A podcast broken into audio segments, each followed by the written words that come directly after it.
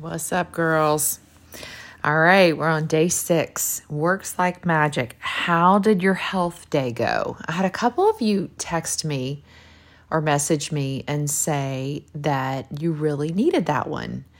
And I think it's so easy for us to take our health for granted, just assume that we should feel good every single day. And then we're so shocked when we get sick or when something, you know, bad happens. And it's so funny because last night, um, both my husband and my daughter came to me and said, Oh, I think I might have the flu. They were like having chills and fever, not fever, but just aches, kind of. And um, I had a little bit of a panic attack. not a panic attack, but this is one of my triggers is when the kids used to get sick when they were little, I used to flip out. Like gloom and doom, freak out. It's an old pattern that I have worked so hard to overcome, but I still have little tastes of it. And last night, Emma said she didn't feel well. She said she was kind of feeling like chilled and feverish.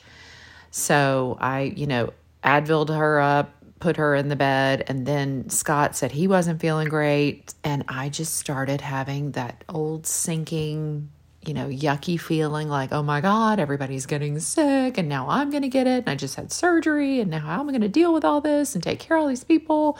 And I don't even have a hand that works and blah, blah, blah. And then, so here's what I did.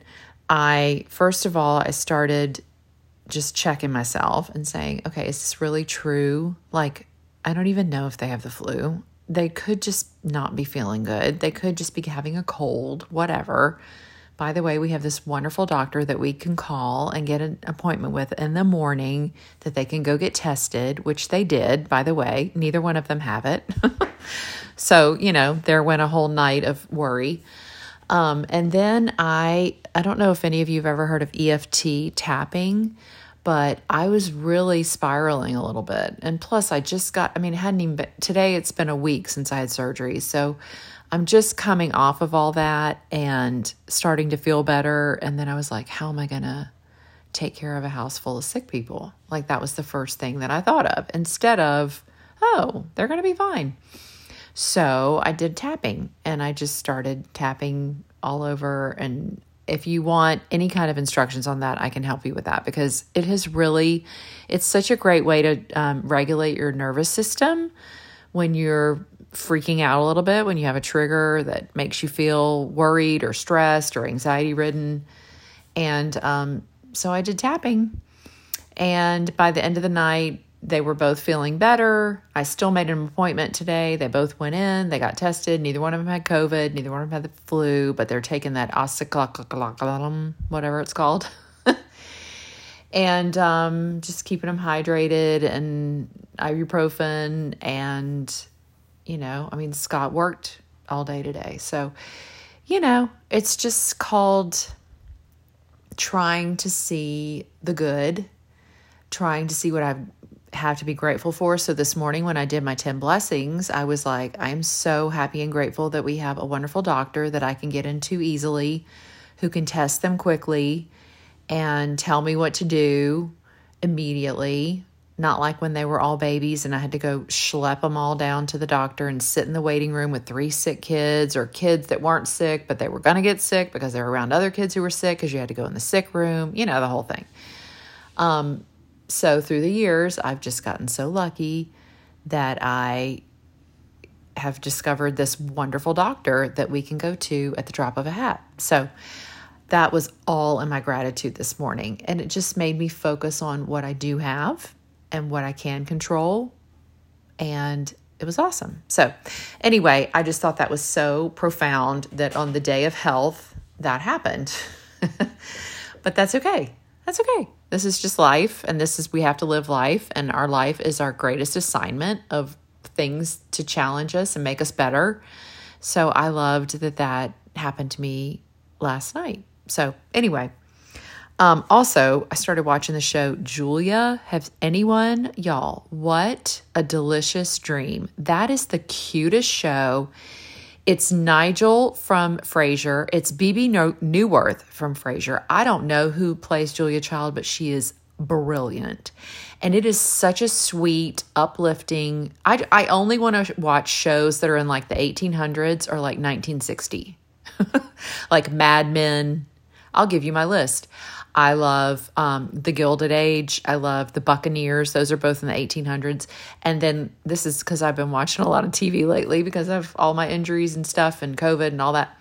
And then lately, I've been watching Lessons in Chemistry. Amazing. Very similar to this show, Julia. Those are both in the early 1960s. Mad Men, obviously, like the best. There's something about just I swear I'll get to the book. But anyway, there's just something about that those time periods that just make me feel like like uh, Downton Abbey. It just makes you feel like so civilized and makes you want to go put on some lipstick and bake a quiche and just I don't know. I don't know. There's something about it that I just love. Maybe I was born in the wrong time. Absolutely not, because I love not wearing makeup and wearing my yoga pants all day long. Anyway, all right, let's get let's crack on to the book because I could just talk all day about this stuff. All right, this one's called Works Like Magic. I really love this one. It's easy and it's quick. So basically, how could it be that a person who's born into total poverty starts out with nothing and has very little education, goes on to become a president or a celebrity, or builds an empire and becomes one of the wealthiest people in the world?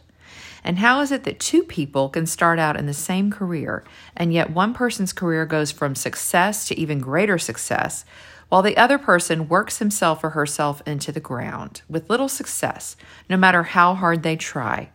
The missing link to success is gratitude, because according to the law of attraction, you have to be grateful for what you have to attract sex success to you, not sex. Well, maybe if you want sex. So without gratitude, it's impossible to have permanent success. When you're grateful for your job, you will automatically give more to your work. And when you give more to your work, you will increase the money and success that is returned to you. If you are not grateful for your job, you will automatically give less. Okay, let me just tell you this quick story. When I first became a realtor and I had little bitty kids at home, I used to have to go do open houses and I hated them. I hated them. I hated the fact that it took me away from my kids. I hated the fact that I had to go sit at a house for two hours and then prep for it before and prep after and follow up. I hated everything about it. And it was a perpetual, um, just disdain for that part of the job. And then so they always sucked. I would go to them and I would talk to people and I'd be like, ugh, they don't want to buy this house. Why am I even here? And then a few years ago, um, I started doing more open houses for Scott and for our business. And one of these houses we weren't even listing. Another realtor was listing it, but I just loved this house so much. We had done the remodel and I wanted to go and just talk about it. And I got so excited and I baked cookies and I had the fresh cookies out and it smelled like cookies. And I just, I kind of romanticized it. Like I just made it fun. And I put on a cute outfit and everyone who came in, I talked to them and I just, and I didn't even talk about the house so much. I just talked, hey, how's it going? What are y'all looking for? Oh, really? You live where? Oh, that's awesome. And I just like became inquisitive and it became fun. And then people would come in and they would meet me and then they would call me a few weeks or months later and say, "Hey, we really liked you. We met you at an open house. Do you want to list our house?" And this became how I started really generating my clients because I would meet them in an open house and it just turned everything around for me. It made me really realize that what you put into anything is what you're going to get back more of. So when I was putting in all this, ugh, I hate it, it sucks, people suck. You know, the bottom line is if people are at an open house, they're ready to buy a house. They're not just going to an out. Now, there's this one couple in Lakewood that goes to all my open houses, and they just walk in and they eat. Oh, well, they tr- they say they can't eat my food because they're gluten free, of course. Whatever, but then they they are at almost every single open house that I have. It is so crazy. And I'm like, oh, you're back. And I think they just, it's like they're an older couple, and I think they just do it on a Sunday. It's like their thing. So you get to know those people too. But for the most part, people who go to open houses are ready to buy a house. So they are like hot leads. I mean, it's crazy that I used to just poo poo it and be like, nah. Now I love open houses. Like I have so much fun. I had a I a house that we did last year, Scott and I I had a, a, a, Kona ice cream truck. I mean, a Kona ice truck come in the dead of summer. It was awesome. I did that again this year for another one. Um, I just, I have so much fun like coming up with themes. Like in the fall, I did like a state fair theme and I did state fair food and, or I did like little, uh, it's just fun. I just make it fun. And then people come in and they get that energy and they're like, oh, maybe I'll use her to sell my house. You know, you just never know. Anyway. Um, this is another part that I really liked. You control the amount you receive by the amount of gratitude you give. Again, same thing she's saying about everything.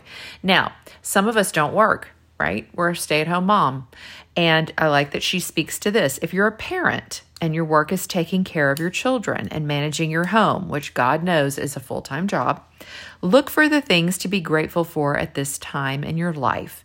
It is often a once in a lifetime opportunity.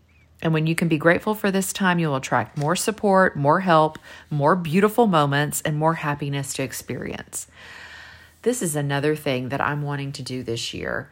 And I kind of started doing it last year a little bit. I read that book, um, Calm Christmas, but also there's the Hygge way of life. You know how the Danish people they uh, they just romanticize everything and everything is very simple and um, intentional. And so I've been trying really hard to be in the moment, be present. So like even when I make a cup of coffee, I just kind of make a moment out of it like, "Oh, slow down. Get my favorite cup. Get my favorite coffee. Where's my favorite sugar-free hazelnut coffee mate, put that in it, whisk it up, make it real frothy. Like just make it kind of like a moment instead of just whizzing through your day and not remember anything that happens to you. So I think when you get more present in your moment, that's what she's talking about. It doesn't have to be work so much, but it, it can be just your life. Okay, so here we go. 12 minutes in, and I haven't even gotten to what to do. Sorry. Today, imagine that you have an invisible manager whose job it is to keep a record of the thoughts and feelings you have about your job. Imagine that the manager will follow you wherever you go today, poised with a pen and notebook in hand. Every time you find something about your job to be grateful for, your manager will make a note of it. Your job is to find as many things as you can to be grateful for. So at the end of the day, your manager has a long list of all your gratitude. The longer the list is, the more magic your invisible manager can bring to your money, work, success, opportunities, enjoyment, and fulfillment. I love it. So that's what you're going to do. You're going to go around all day. If you're a stay at home mom, you're going to think about all the things you have to be grateful for. And I was very bad about this. Um, you know, when the kids were really little, I would think about what was going wrong or what was worried about or running late or instead of being like god i am so lucky that i get to be at home with them and that i don't have to ship them off to daycare if i don't want to. And i get to be the one who picks them up from school and makes them a snack and listens to everything about their day. So i think when we just kind of focus on what we love and what we are appreciative of and what we want more of then you get more of that all right, so here's what you're going to do magical practice number six. Number one, you're going to write down your 10 things, your blessings, and say thank you, thank you, thank you for each one of them. How's that going, by the way? And then number two, while you're at work or at home today, imagine you have an invisible manager following you around, taking notes every time you find something to be grateful for. Your job today is to look for as many things as you can to be grateful for. Number three, have your manager make a note each time you find something you're grateful for by saying, I'm so grateful for blank, and feel as grateful as you can. Yeah. Um, like today, I'll tell you this. Num- uh, then number four, hold your booger rock and, you know, go to sleep. Um, I went today because uh, one of my clients is moving into her house and this was a crazy whirlwind of a project. We found the house. She loved it, but it had a million things wrong with it. So Scott went in in less than a week and fixed almost everything. But it's kind of a mess over there. So anyway, we went over there just to see how everything was going and it's it's it's chaotic, it's crazy.